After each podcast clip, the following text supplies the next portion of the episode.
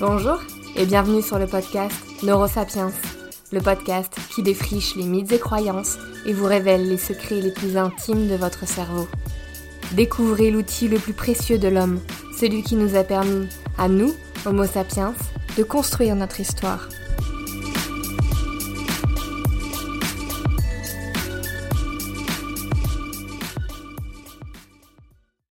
La séparation nous suffit pour nous faire une idée de l'enfer. On pourrait se dire qu'Emily Dickinson en a fait un peu des caisses.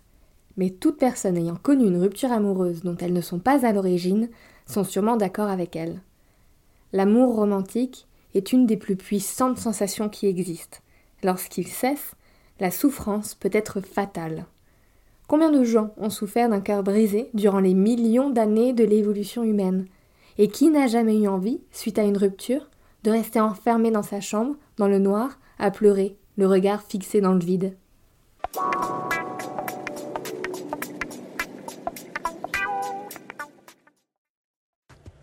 Alors je me suis séparé de euh, mon premier amour il y a un an. J'ai aujourd'hui encore beaucoup de mal à m'en remettre parce que je me suis construit autour de cette personne et que, et que du coup je, perds euh, la plupart de mes repères. Euh, ce que je déteste qu'on me dise et ce qu'on m'a dit quand je me suis séparé d'elle, c'était que euh, c'était qu'une passe et ça m'énervait beaucoup parce que j'avais pas l'impression d'être d'être très entendu et très compris dans dans ma douleur. Euh, et ensuite, comment je me comporte, c'est un peu schizophrénique. Je suis très triste, je pense à elle, je regarde ses photos, mais je me force à essayer d'aller rencontrer de nouvelles filles euh, pour rebondir, ce qui malheureusement marche pas très bien puisqu'au final, euh, je pense quand même à elle. Pour ma première euh, vraie rupture amoureuse, euh, j'avais 16-17 ans et je me souviens que mes amis me disaient efface le numéro. Il suffit d'effacer le numéro pour arrêter d'y penser ou arrêter d'avoir envie de lui envoyer des messages. Et en fait, euh, j'arrivais pas à oublier son numéro. C'est quelque chose qui m'est arrivé, je connaissais son numéro par cœur et j'arrivais pas à l'effacer de ma mémoire. J'arrivais pas à penser à autre chose qu'envoyer des messages et, euh, quoi qu'on me dise, euh, efface le numéro, pense à autre chose, viens, euh, viens au cinéma, etc. Quelle que soit l'action, quelle que soit l'activité qu'on me propose, je pensais de toute façon au fait que je le faisais avec des amis et pas avec l'être aimé.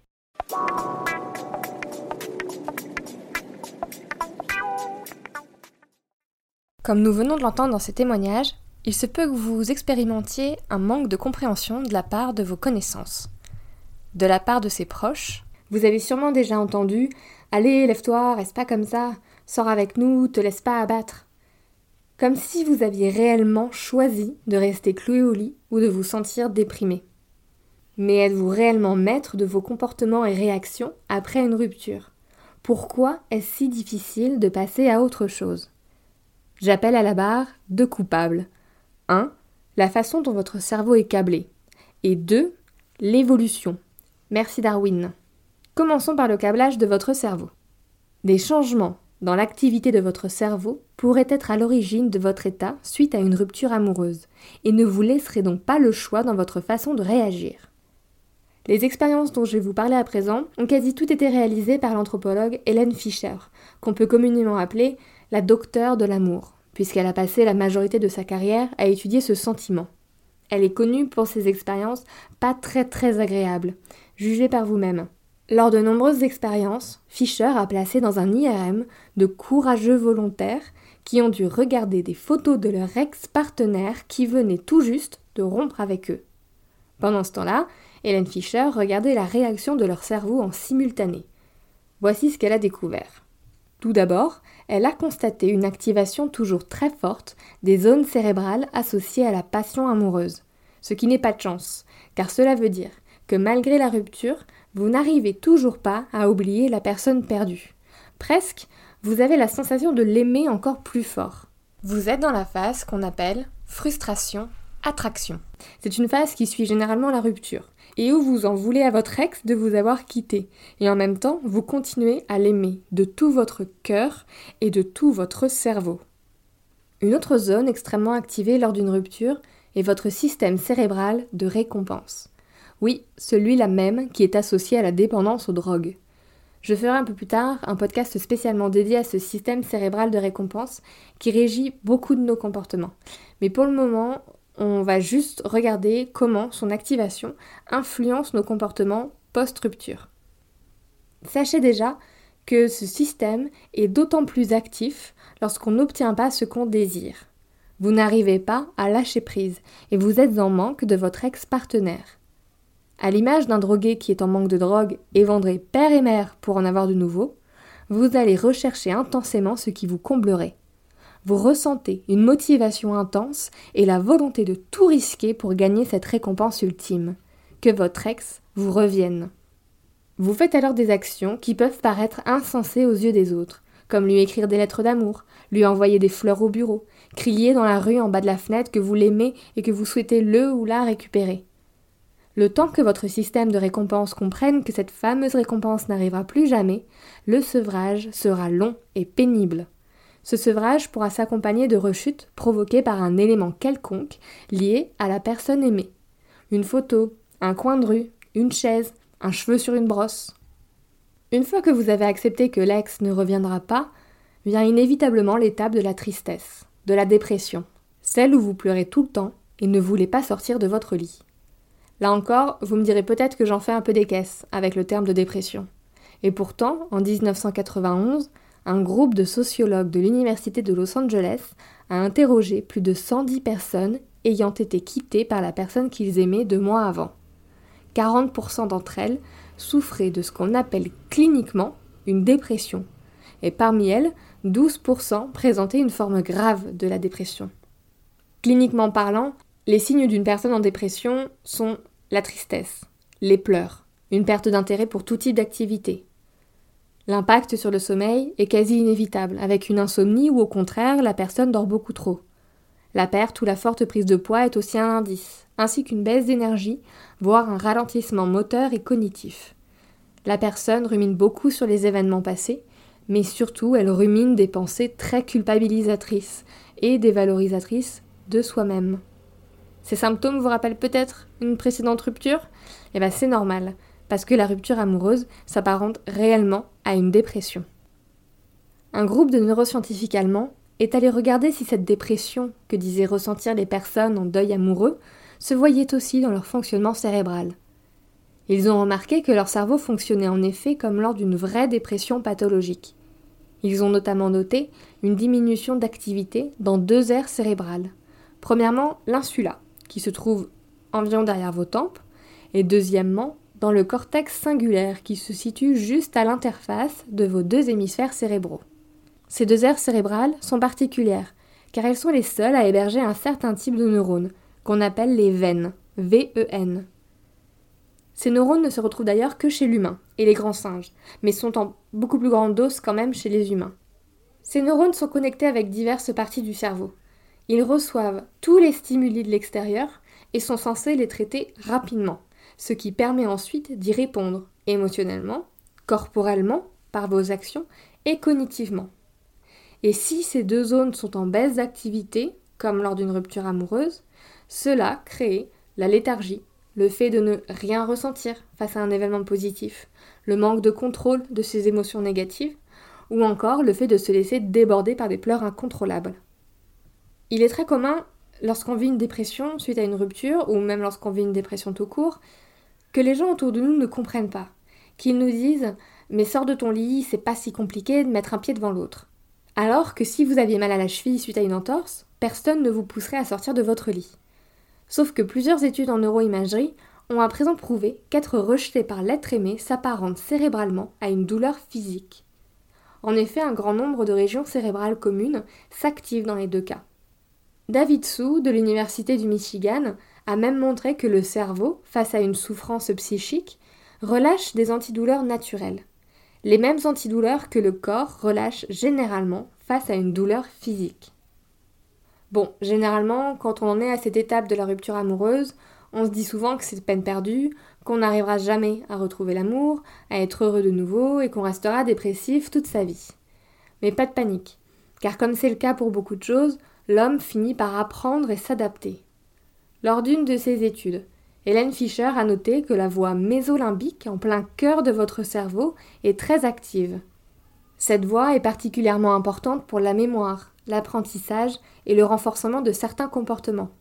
Cela montre que la rupture amoureuse est un processus d'apprentissage. Alors difficile et long, je vous le concède, mais un processus d'apprentissage comme un autre. Dit autrement, le temps permet bien de guérir un cœur brisé.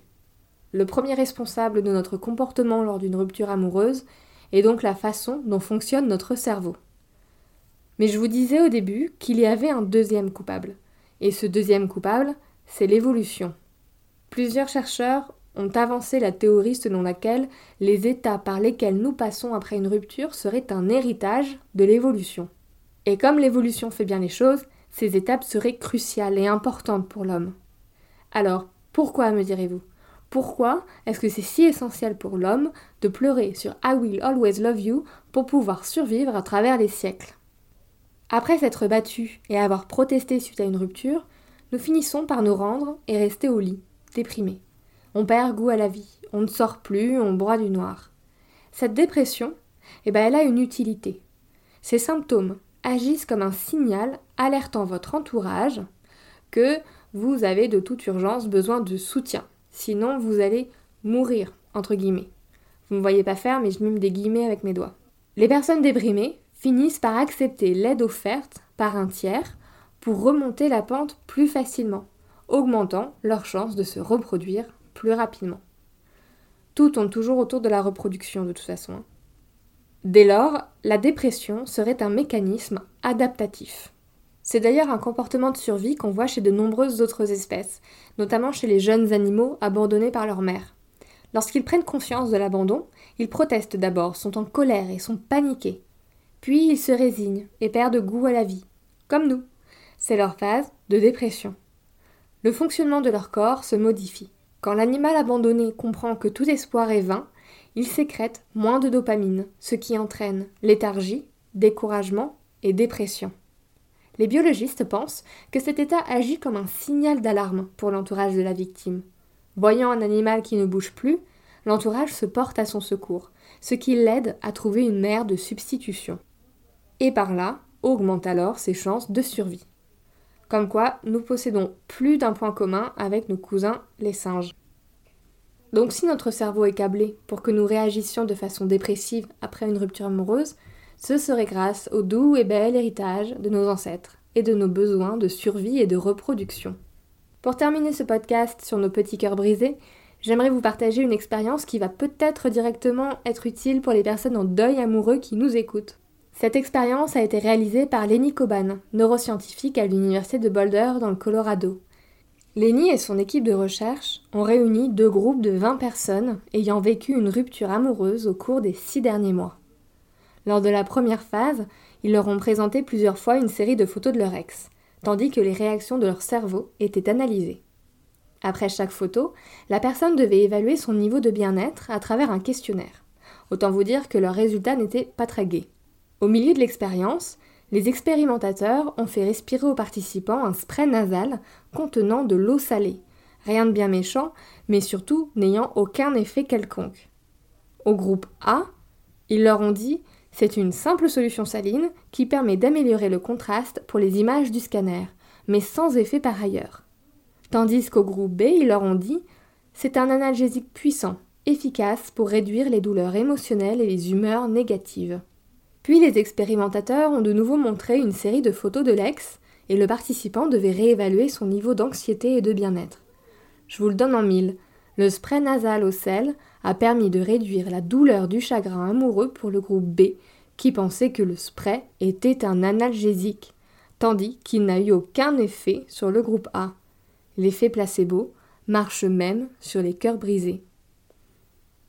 Notre podcast touche à sa fin J'espère vous avoir donné suffisamment d'arguments pour envoyer balader le prochain ami qui vous dit de passer à autre chose alors que vous avez le cœur brisé. Vous n'aurez qu'à lui rétorquer que 1. C'est pas vous, mais votre cerveau, et que 2. Si vous êtes déprimé, c'est pour assurer la survie de notre espèce. Je vous remercie de votre écoute et espère que vous avez apprécié cet épisode. Si vous aimez ce podcast, vous pouvez nous le dire en commentaire, vous abonner ou nous noter sur iTunes et Apple Podcasts. J'ai hâte de vous retrouver pour un prochain épisode. À dans deux semaines